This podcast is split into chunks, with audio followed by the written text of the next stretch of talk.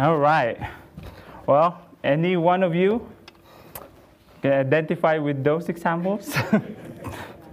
well, um, good afternoon, everyone. Know, as you all know, with what we just watched, you already know what we're going to talk about tonight, right? it's pretty obvious, right? So, so is anyone here just like the one on the skits? Raise your hand. Okay. No, I'm just joking. All right. so based on that video we just watched, you already know that we're gonna talk, be talking about giving, right? Well, tonight there's no pot bless, so I can take my time. right? So, um, we're going to be talking about money and we're going to be talking about giving. So, not just plainly giving, but we will learn tonight on how to give cheerfully, right? Cheerfully. Because that was, um, that was Paul's instruction to us be a cheerful giver. So, the title of our Lord's message this afternoon is It's a Matter of Giving, right? Um, of course, giving involves money, and money is always an interesting topic. Yep, I don't know why. This is the second time I've been talking about money. Next time Pastor Joe asks me to cover him, I will not ask what the topic will be. right? So I hope no one really walks away in the middle of the service, and I hope no one falls asleep intentionally. and any violent reactions, will be entertained after the service, okay? Not in the middle. All right, so, uh, money, how do you see it? How do you see money? Is it your currency? Is it your happiness? Or is it your necessity? Is it your desire? Is it your worry? We do worry with money sometimes, right? Or is it your servant? Or money, perhaps your master? Right? So money is important, and how you see it makes all the difference here in this life and in eternity. So you better have the right view, the right perspective on money. Did you know that Jesus spoke more about money than faith and prayer combined? That's crazy. Right? 11 of his 40 parables were about money or use the money as the way to teach spiritual truths. Why? Because Jesus know our tendencies. He do. Right? So I'm not gonna be standing here tonight and you know because I'm an expert on money. Not at all. Sorry to disappoint. Right? So I'm not here for that. And surely I'm not here to teach you on how to become billionaires or millionaires. Not at all. Right? So I'm here because giving is important, church. And we must all learn to obey God when it comes to giving. Right? I want to share these um, really sad realities in, in the evangelic, evangelical church. Statistics only 5% of church goers tithe. And you know, there are 247 million US citizens identifies as Christians. That's according to Share Faith. They surveyed in 2015, and only 1.5 million tithe. Isn't that crazy? That is totally crazy. Only 13% of evangelical Christian tithe. Half give away less than 1% of income annually. That's really sad. So no wonder why we can't afford a building. right? It's been a problem for quite some time. Well, we're not giving. Christians are not obedient. You know, this is not just a problem in our church, but churches across the world face the same dilemma when it comes to tithing. You know, pastors hate to talk about it, and you guys, us, including me, churchgoers hate to hear it. right? But praise God, I'm not a pastor, as you all know. So I will do my best to knock on your conscience and in your I'm going to do my best, best to convict you tonight with God's grace and help. Amen? Right? So tonight we will dig deep into the importance of giving cheerfully. The question is how can we obey God in giving? Right? And how can we become cheerful givers? Well, there's nowhere else to best learn this but through the Word of God, through the Bible. Amen? Amen. So let's, before we jump into our points, let's um, pray.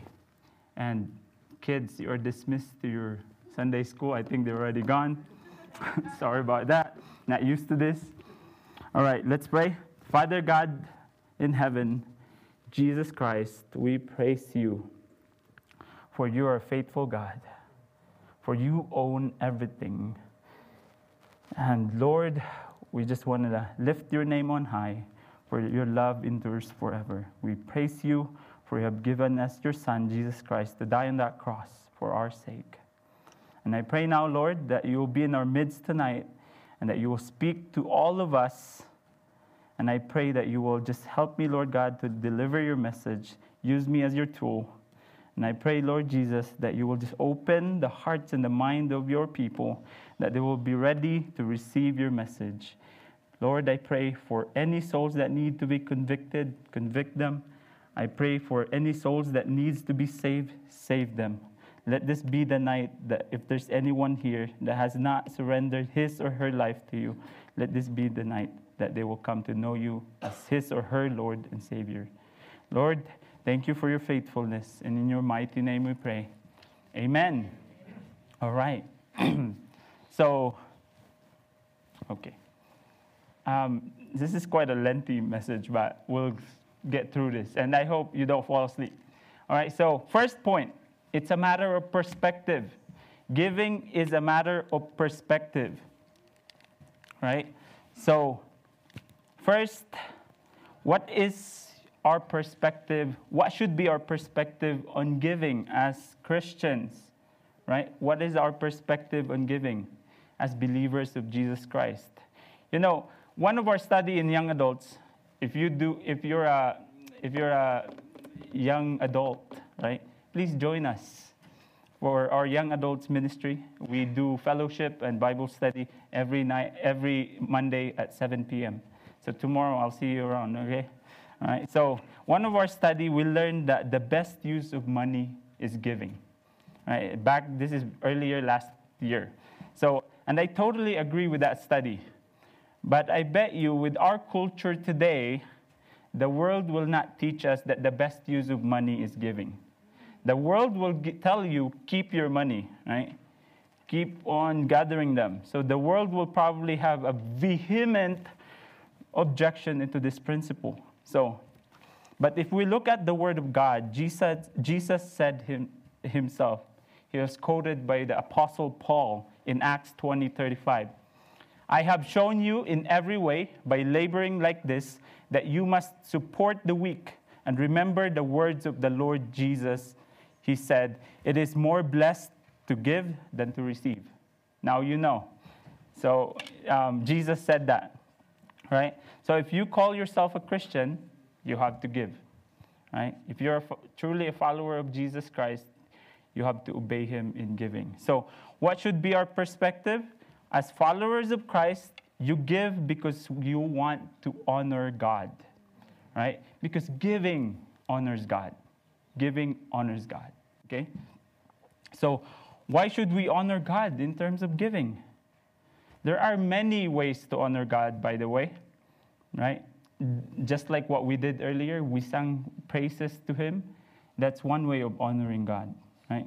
But giving also honors God, right? And he, it is a command from Him. So, by, but why should we honor God in the context of our money and our finances, our wealth? Right? Well, for the simple reason that God owns everything. In Psalm 24:1, it reads, The earth is the Lord's and everything in it, the world and all who live in it. So that means you're alive because of God, right? So everything that is in it, God owns it. So, in other words, the entire biosphere that we call Earth, this is owned by God. Everything that you and I need, need to live is owned by Him. But by the grace of God, we make, He makes it available to you and me. Let's not talk about money and giving right away. Okay, I want to cite two examples that we absolutely need to survive from day to day. That apart from it, well, we're gonna be dead. Pretty much simple as that. First one is air, and secondly is water. As you all know, if you listen to your teacher in grade school, air and water or oxygen is necessity to life, right? So, would you agree with that? Yeah, you need air and water? Right. Good, because we do. Um, without it, we're not going to be living for a very long time. You know, you can survive without food for 30 days and not die, but with water, only a few days. You die. Right? So, air, let's start with air. Air is 78% nitrogen, 21% oxygen, and 1% of other stuff. Right? So now there's a portion in the atmosphere that is called troposphere. Have you heard of that before? Which is a part that is closest to the surface of the earth, right? And that is where we get the air that we breathe. Okay? So now, according to science, it's been measured that the mass of troposphere is 4 quadrillion tons. That is a lot of air. Can you imagine? 4 quadrillion tons. Right? So God owns it all, and yet He allows you and I to avail, to avail into that air. Because He knows that you need it. We need it, right? We benefit from it. So, how about water? Water is essential for, for, for our survival. Like right now, I'm thirsty, right? So my wife's gonna bring me that water in just a little bit. Thank you so much. right? So water, we need it. Another thing we need is water to survive. Right? So water, it's 75% of surface of the earth is water and oceans. And rivers are not the only sources of water on this earth. There are other subterranean sources and so forth. Right? So now, how much water has God provided for you and me? Do you guys have any idea? An estimate that there is there are 326 quintillion, quintillion, okay? Not quadrillion, quintillion gallons of water. How big of a number is that? Right? I don't know. I'm not good with math. I don't know how many zeros are there, but it says in this study that it's 326 plus 18 zeros. That's how big that number is, right? So that's how much water there is in earth, right? God owns it all, yet we avail to it. Isn't that crazy?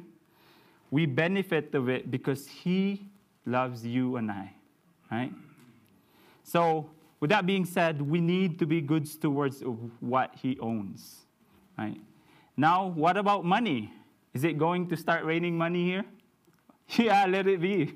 no, unfortunately not, guys. Right?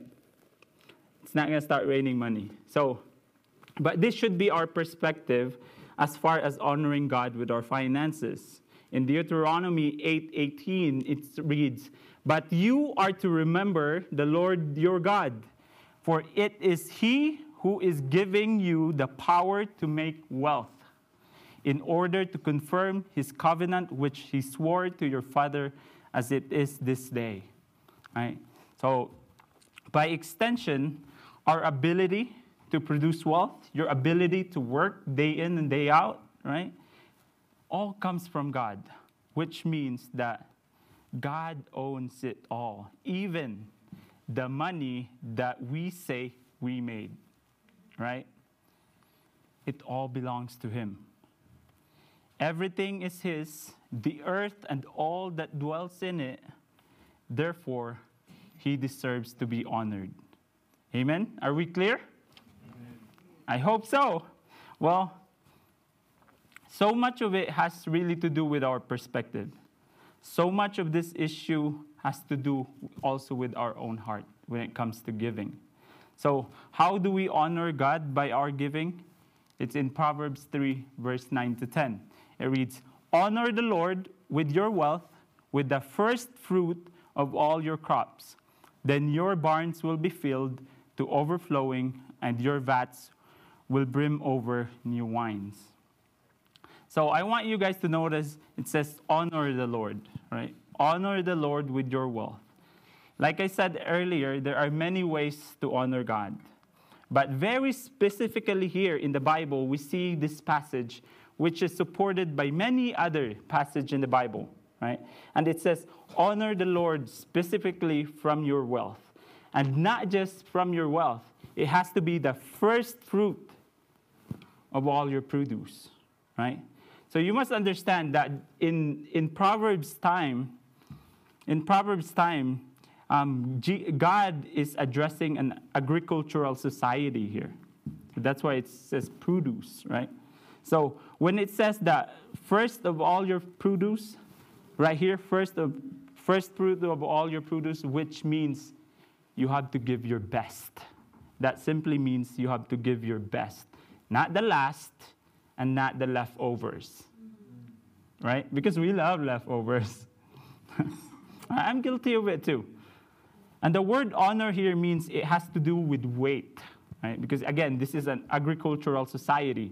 It has to do with attributing or ascribing to a person, in this case, God Himself, of what is really due of Him, right?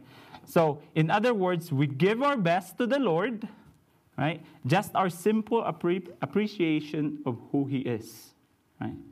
So we are commanded to honor the Lord. And you know, immediately following the commands to honor the Lord is an amazing promise that says, Then your barns will be filled to overflowing, and your vats will brim over with new wine.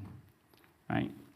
So, this is, now this is not saying that you will become millionaires or you know will have a lot of monies right no this is not it okay not preaching prosperity gospel here, right?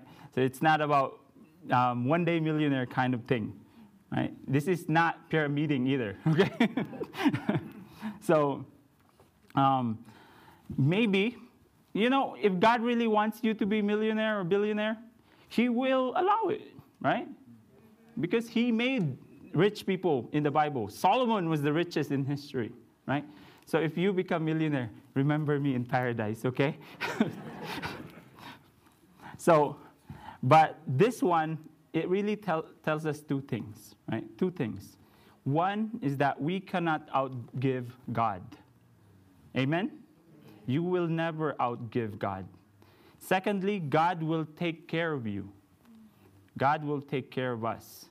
That's what it really means. This is what it really means. So we cannot outgive God, and we will, He will take care of us because when we give, we honor Him. He honors our faith. So, with this, with this truth and perspective, it will surely help you and I to give cheerfully. Right? It will. But also in the Bible, there were times where where, the, where God's people was dishonoring him, right? And God does not delight on that. And he doesn't take it lightly that we're dishonoring him. So they were dishonoring him because they were bringing him lousy, substantial animal sacrifices to him. So um, in this next passage, the people were dishonoring him because they were being unfaithful to their wives, right? So let's see what happened during the time of the prophet Malachi.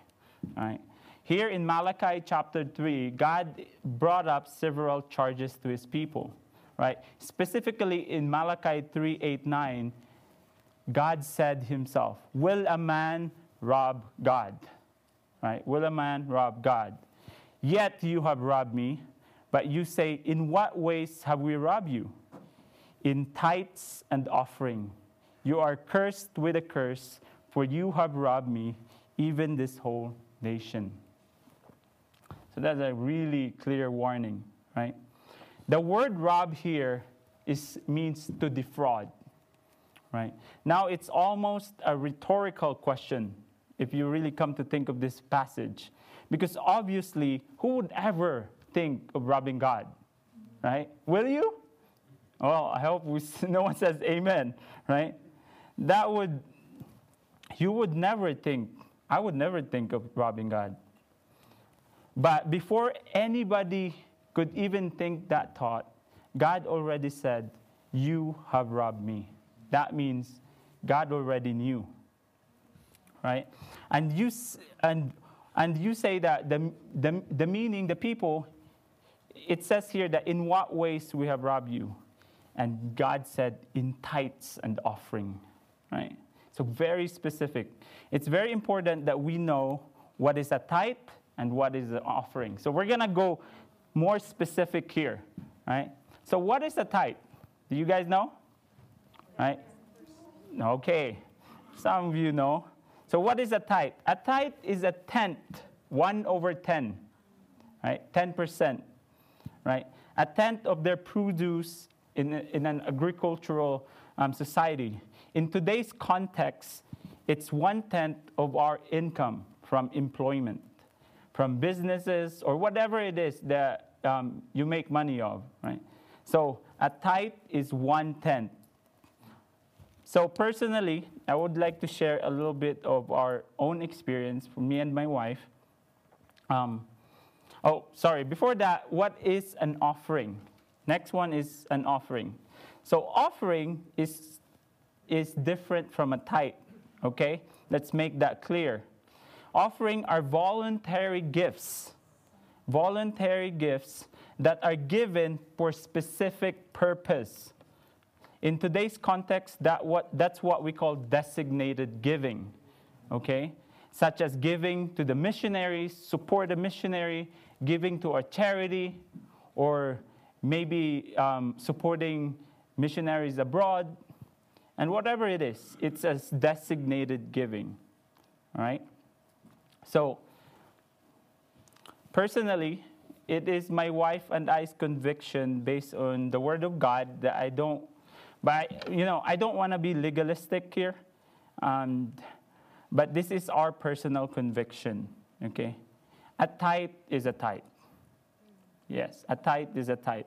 You know, my wife is really good at reminding me this. Sometimes I really want to violate it, but my wife is really good at reminding me this. So praise God, really. So the whole tithe goes to the Lord, okay? The whole tithe goes to the Lord, to His church, okay? Offering means that it is over and above the tithe, okay? That is our personal practice for me and my wife. We really give does that mean we are perfect and we really don't miss? No, right? I struggle with it too, right? But again, not to be legalistic, I want to show you the basis of what it is, what it is that we believe in practice. So, um, for me, you know, I really praise God for our pastor that really talks about tithing and offering, because, mind you, a lot of pastors don't want to talk about it because they don't want to offend anybody. But when God commands, the people are expected to obey. Amen? Amen? Right? So, does that mean that um, tithing is a walk in the park? No, certainly not. So, so we don't have much, but I do believe that God honors our faith and God honors obedience. So personally, that's my conviction. And Again, it's all about perspective, you know. And here, if we look again, um, God offers a solution here. God offers a solution in Malachi chapter 3, verse 10. Right? It says that, Bring all the tithes into the storehouse, that there may be food in my house, and test me now on this, says the Lord of hosts. If I will not open for you the windows of heaven and pour out for you such blessing that there will not be a room enough to receive. Is that clear? right? So notice the passage here is that says bring, right? Where is it? Bring, okay? I want you guys to notice that. So God didn't say give. Is that clear? God didn't say give, but it says bring. Why is that? It is because the tithe belongs to the Lord. It is holy unto him. It is set apart for him. Right? It is set apart for him. Yes, it's true that God owns everything, but the tithe is a representation of what we are to set aside, okay? To honor him, to acknowledge that everything belongs to him. So that is why it says bring. We are not giving, but bringing the tithe into the storehouse, okay? The truth is that God does not need food. God doesn't need food. Okay? God does not need our money. Right? But guys, we have to look at look at tithing this way. It is a privilege for you and I to give and to bring him honor, to bring the tithe into the storehouse. Okay? Now, and it also says there, test me now in this. You know, nowhere else in the Bible that says, test me now in this. Actually, the Bible said, do not bring God to test, right? But with the exception of Malachi 3.10. He really says that when you obey, when you obey, he blesses you, right? So, earlier I said that the tithe really belongs to the Lord, right? So eventually, we see this in the Mosaic law in Leviticus 27:30. And it reads, And all the tithe of the land, whether of the seed of the land or of the fruit of the tree, is the Lord's. It is holy to the Lord. If you read the highlighted area of the highlight, highlighted text, it is a shortcut. All the tithe is the Lord's. Okay? It's really, really clever. So it is holy. What does that mean? It is holy, meaning that it is set apart, just like how God described himself. He is holy, he is set apart. There's no blemish on him, right? So now, did the whole idea of tithing, specifically giving in general, begin with Mosaic law when received when Moses received the law from the God? Did it begin with Mosaic law? The truth is no, actually not, right? We actually see certain instances that a tenth was given even before the law was given to Moses. Okay? And and that tells us that it's really about perspective and your heart when it comes to giving. You know, I just want to share this quick two instances where um, a, a character in the Bible gave a tenth to God. And this is before the Mosaic law. Okay? First was Abram. Abram before he became Abraham. Okay, Abram. He was um, he was traveling and he was rescuing his his nephew. Is it nephew? Yeah, nephew Lot, who is a troublemaker, by the way, right? So and then as he traveled, he accumulated this massive, um, massive wealth along the way. And along the way, Abraham, Abram met a person, Melchizedek. Okay, Melchizedek. You can research it later on. Okay, because Melchizedek is really a interesting and really mysterious person. Right, and Abram recognized Melchizedek as holy, as um, as a de- deity. Right, and and because of that, Abram gave a tenth of all that he had accumulated. Okay, so Many Bible scholars and commentators regard him, Melchizedek, as a foreshadowing of Jesus Christ. Some even go as far as saying that he is the pre incarnate Jesus who appeared before Abram. So, the most important thing here is that Abram honored God with his wealth, okay, and give, by giving a tenth of his wealth. A few chapters later, there's another incident, and this is in the life of Jacob. Right? Jacob, as you all know, was the robber, right? Grabber. So he's a troublemaker too. But later on in his life, he developed a personal relationship with God.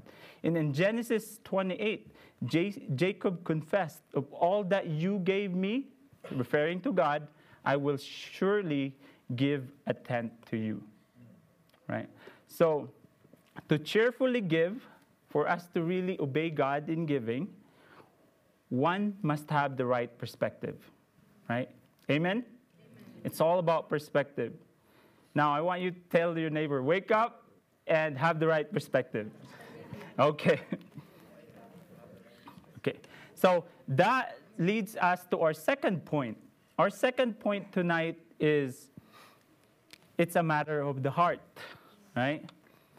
Well, the question now is that do you have the right heart? Do you? Well, I hope you do, right? Respectfully, there are many who believe that giving, specifically tithing, no longer applies today. That's what I, that's everyone's excuse. Oh, that doesn't apply. It's a Mosaic law, you know. I'll give whatever my heart desires. But that's not true, right? There are those who believe that tithing is just an Old Testament thing. For the New Testament, including the age that we live, live in today, it no longer applies. That's what they want. That's what others says. Well, since it has nothing to do with salvation, right? Giving has nothing to do with just salvation. And I don't want to be legalistic here, right? So it is not to die for, right? It is not to die for. So, however, however, I truly believe, along with a lot of other Christian commentators and even scholars, um, I truly believe that tithing still applies today, right? Because again, it's a matter of perspective first, and then before it is a matter of practice, right? So, a right perspective leads you to a right heart, okay? It leads you to a right heart. So, let me give you one reason why I believe tithing is relevant today. Okay. Jesus was rebuking the Pharisees here, and he told them in Matthew 23 23, Woe to you, scribes and Pharisees! hypocrites, for you tithe mint and dill and cumin, and have neglected the weightier provisions of the law justice and mercy and faithfulness. But these are the things you should have done without neglecting the others. Right? That's very clear. So listen carefully here to what Jesus says to say. He said that there are the, these are the things you should have done without neglecting the others. He didn't say you should have done these things justice, mercy, and faithfulness. And then oh, forget about tithing. He didn't say that, right?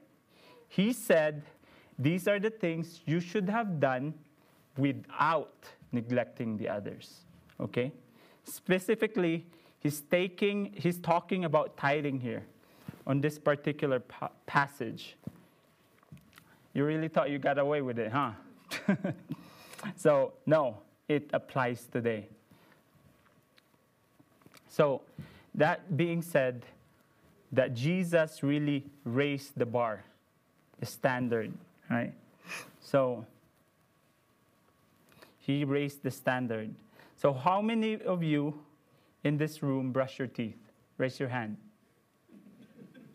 Oh my goodness. Some people don't brush. Raise your hand if you brush your teeth. All right, good, good, good. Guess. All right, I want to share two, um, two characters, two examples of committed Christ followers in history. Right? These people really believe in honoring God by giving, particularly, by giving, particularly in terms of tithing. Okay? Some of you might think tithing is only for people with a lot of money, right? But that's not true. Church, I want you, I want to assure you that tithing is for everyone. So I want to give you two examples of people who began tithing, began practicing tithing at the time of their life that is still very humble, right? And, uh, and their capacity to give was very limited. So I asked you earlier, how many of you um, in this room brush your teeth? So most of us, all of us should be brush your, brush your teeth, right? So, why did I ask this question? Because I want to tell you about William Colgate. Hi, can I buy Colgate? Close up, right? Back in the Philippines. Can I buy Colgate? Close up.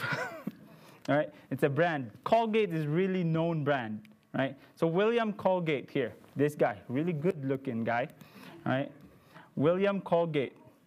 So William Colgate was not a wealthy person, at least not at the start. Okay? So when he was 16 years old, he needed a job. So he is a simple guy just like you and me. Right? So he went, traveled to New York, got on a boat, and then because he wanted to make soap. Right? So, but while he was on the boat, apparently the captain of the boat and him got into a conversation, and the captain learned that he wanted to go to New York to find a job to make soap. And then the captain told him, Young man, young man, you need to remember that, all the, that in all the soap, soaps that you make, it comes from God. Okay? And you need to honor Him. And you start honoring God by giving Him a tithe of all that you make. You know, Colgate never forgot about that incident with the captain. And so he started tithing. And then he went from 10% and up to half of his income as God blessed him. Isn't that amazing? So we should do the same. Colgate is just like you and me, you know. Another example we have is John D. Rockefeller Sr., right? So, um, John D. Rockefeller, he started to work when he was a young boy because he really needed to support his mother. And his first wage was a dollar and fifty cents. Isn't that crazy? Can you buy something with a dollar and fifty cents today? I don't think so, right? Maybe a candy, right? So he brought his first wage to his mom because he was supporting her, right? And then the mother, I really believe that she's a believer, and he is, right? Um, the mother told him with his first wage, um, as, he, as, he, as he gave it to his, to his mom, his mother looked at the money and she said, Son, you need to give the Lord a tenth of what you make. Years later, John Rockefeller said, If I had not taught if I had not been taught the, um, on how, the how and why of tithing, if I have not tithed the first dollar I made, I would not have tithed the first million dollars I made. Tell your readers to train the children to tithe, and they will grow up to be faithful stewards of the Lord. So, if you have kids, train them early, all right? So, so it's very important. It's very important. Again, it's not about becoming millionaires here. It's not really about becoming millionaires. Um, tithing is about perspective, which leads us to having the right heart to give, right? Bottom line here is our heart. Now, let's look at what Apostle Paul said in 2 Corinthians 9 6 to 7. I agree that um, tithe is not in this, the word tithe is not in this passage, right? But again, it's an issue of the heart. Okay, so in 2 Corinthians 9 6 to 7, it reads, Now this I say, he who sows sparingly will reap sparingly, and he who sows bountifully will also reap bountifully. Each one must do as he has purposed in his heart, not grudgingly or under compulsion, for God loves a cheerful giver. Right? Here's another perspective for us here that he who sows sparingly will reap uh, um, sparingly, and he who gives bountifully will reap bountifully. Right? It's a very common sense. So, a farmer sowing seed, right? A farmer sowing seed may feel he loses seed as it falls from his hand to the ground. And we may feel we are losing money when we give, right? But just as the farmer gives the seed in, in anticipation of a future harvest, So we should give with the same heart, right? Because no farmer plants and not expecting harvest. Right? That would be stupid. So here it also says that as he purposes in his heart. So giving should be motivated by the purpose of our own heart. It should never be coerced. That means it's never coerced or manipulated. So we should give because we want to give and because God has put it in our own heart. So again, right perspective result in a right heart. All right? So with the right view of God, with the right view of money, our heart will align with God's purpose. Okay? This can also be said in the sense that our giving reveals the purpose of our own heart, right? If we say we love the Lord more than shopping, right? But spend all our money on shopping and do not give as we should have to the Lord, that it only shows that the way we spend our money shows the purpose of your heart, right? The way you spend your money shows the purpose of your heart. And Jesus said it simply For where your treasure is, your heart will be there also, right? For God loves a cheerful giver. So, does that mean that, again, giving is a walk in the park? Certainly not. Because if it's that simple, we don't have to talk about giving today. Really. Right? So, this leads us to our last point. As we have the right perspective, it gives us the right heart, it results in reaping the reward. Okay? Giving reaps reward. Right? You all been waiting for for this for this um for this section, right? It's about reaping reward, harvest. Mm. Give, reaping rewards, I know. You know, we can talk about reaping rewards all day. Everyone love rewards. Lord, I don't have to give, just give. Just reward me, Lord. Amen. Right? So we can never, again, we can never outgive God. And our, our obedience, He rewards it. Right? In Luke chapter 3, in Luke, in Luke chapter 6, verse 38, give and it will be given to you. They will pour into your lap a good measure, pressed down, shaken together, running and running over, for by your standard of measures it will be measured you in return. Okay? So with this um, context here, I, I had really a hard time of like uh, understanding this. You know, give will be shaken to you because it has something to do with grain and like in a piece of cloth, and then it's shaked together so that all the air spaces will be gone, right? But I, I was researching and, and I thought about um, the cheese bread in the Philippines. But since we're in America, it's really difficult because not everyone gets that. You know, in the Philippines, we buy cheese bread and there's barely a cheese in that bread.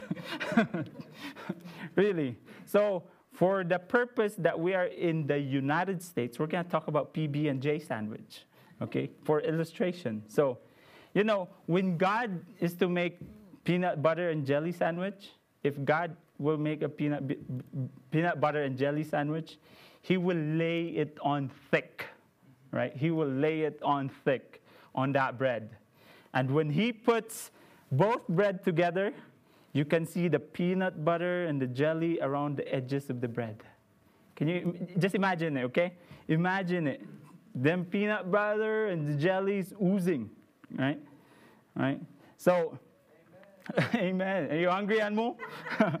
right? So, um, and then, and then, as you bite into that peanut butter and jelly, it starts oozing. The peanut butter and jelly oozes on the side. It goes into your finger, right? And then you lick them. Mmm, so good. Are you hungry? Right? Sorry, no pot blessed. right? So, um, that's how I think of it and how God rewards us, right? He does it not withhold, right? And when you, uh, and then, so that means that give and it will be given back to you. Good measures, pressed down and shaken together, right? So in 2 Corinthians 9 8, and God is able to make all grace abound to you, so that always having all sufficiency in everything, you may have an abundance of every good deed. So, God is able to really make all grace abound towards us when we obey. So, as we give, we must be persuaded that God is able to reward you, right? He will meet your needs even if you're having a hard time giving, right? So, just as God is able to make the sowing of the seed abound to a great harvest, so God is also able to bless our giving, right? But remember that God's blessing is not always material things, okay? It's not always material things. In rewarding our giving, God does it with all grace, right? So our giving is rewarded in many different ways. It could be material things, but most importantly, it's spiritually, right? So, materially, God may bless our giving by promotions, more money, more wealth, right? If you're a good steward. So, but through, um, through spiritually, it could be more because of joy, right? You know, in, in the Bible, um, if you tr- track down the meaning of bless, it has to do with being content. Right? It has to do with being content. So, um, with that being said, contentment is one thing that we will really reap from giving, right? Contentment. So, with this contentment, we can be the richest people in the world, right? We can be the richest people in the world.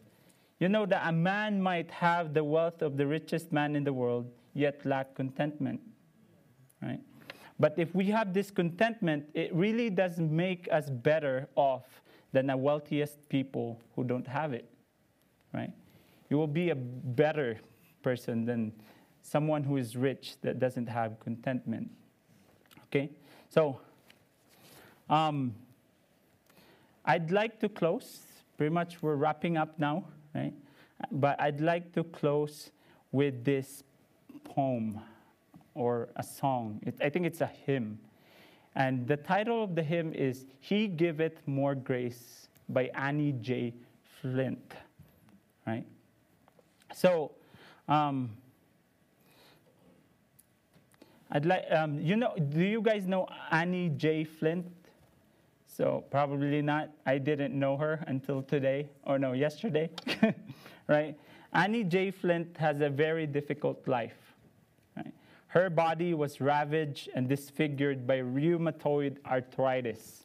You know, it's really, it makes your fingers like this because of the, it, it's a self-inflammatory disease, right?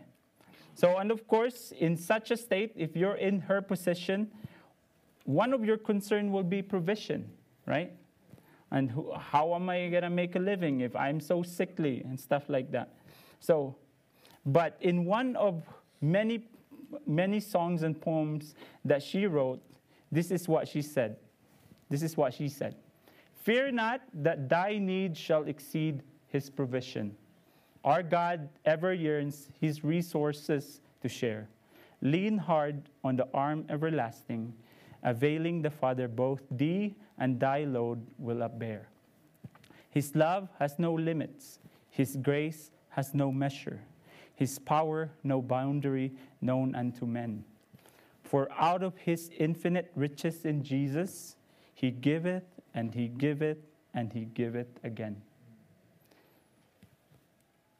So, why you and I should honor God through giving?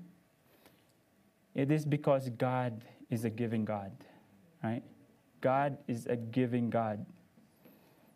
So, I want you to tell your neighbor God is a giving God. And how do we know that God is a giving God? Because here, John 3:16, and you all know it. You should memorize this. For God so loved the world that he gave his only begotten Son, that whoever believes in him shall not perish but have eternal life. Isn't that amazing? He gave. You think you can outgive God? No because He already gave the best and the most precious gift you could ever have with an immeasurable eternal value. You know, earlier we learned that God gave us the power or the ability to produce wealth, right? Remember that verse? So, but there is one power and one ability that you and I will never ever have, right? There is one power that you and I will never ever have. And that is the power and the ability to save ourselves. You will never ever be able to save yourself. You might think that you can, but you're fooling yourself. But you will never be able to save yourself. Right? The power and the ability to earn our way to heaven, you will never be able to earn that. Right? So, that, my friend, church, you and I never have to really earn it because Jesus has already done it, right? He died for you and I, and He rose again. There is nothing else on this earth that you could have more important that you can ever have. That's the most important gift that you could ever have, right? Because the truth is that we are spiritually bankrupt and we are in a deep moral deficit. You and I. Right? So that's why that, that's why God sent his son Jesus Christ. He gave Jesus. Right? So if you are here this afternoon and if you really haven't if you have not made that decision to make Jesus as your Lord and Savior, let this be the day that you really receive that gift of eternal life. Let this be the day. Don't wait for tomorrow because tomorrow is never promised. Amen? So let us bow our heads and let's pray. Father God in heaven, Jesus, we praise you. We thank you for this wonderful day you have given us. Thank you, Lord for teaching us that we have to obey you in terms of giving and we have to honor you. Lord, help us to have the right perspective with our wealth. Help us to always remember that we have to honor you. Help us to have the right heart. Lord, help us to be obedient in your command.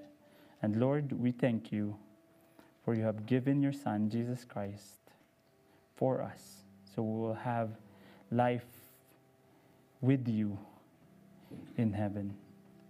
Lord Jesus, we thank you for your faithfulness. We thank you, Lord God, for you are good and you're mighty.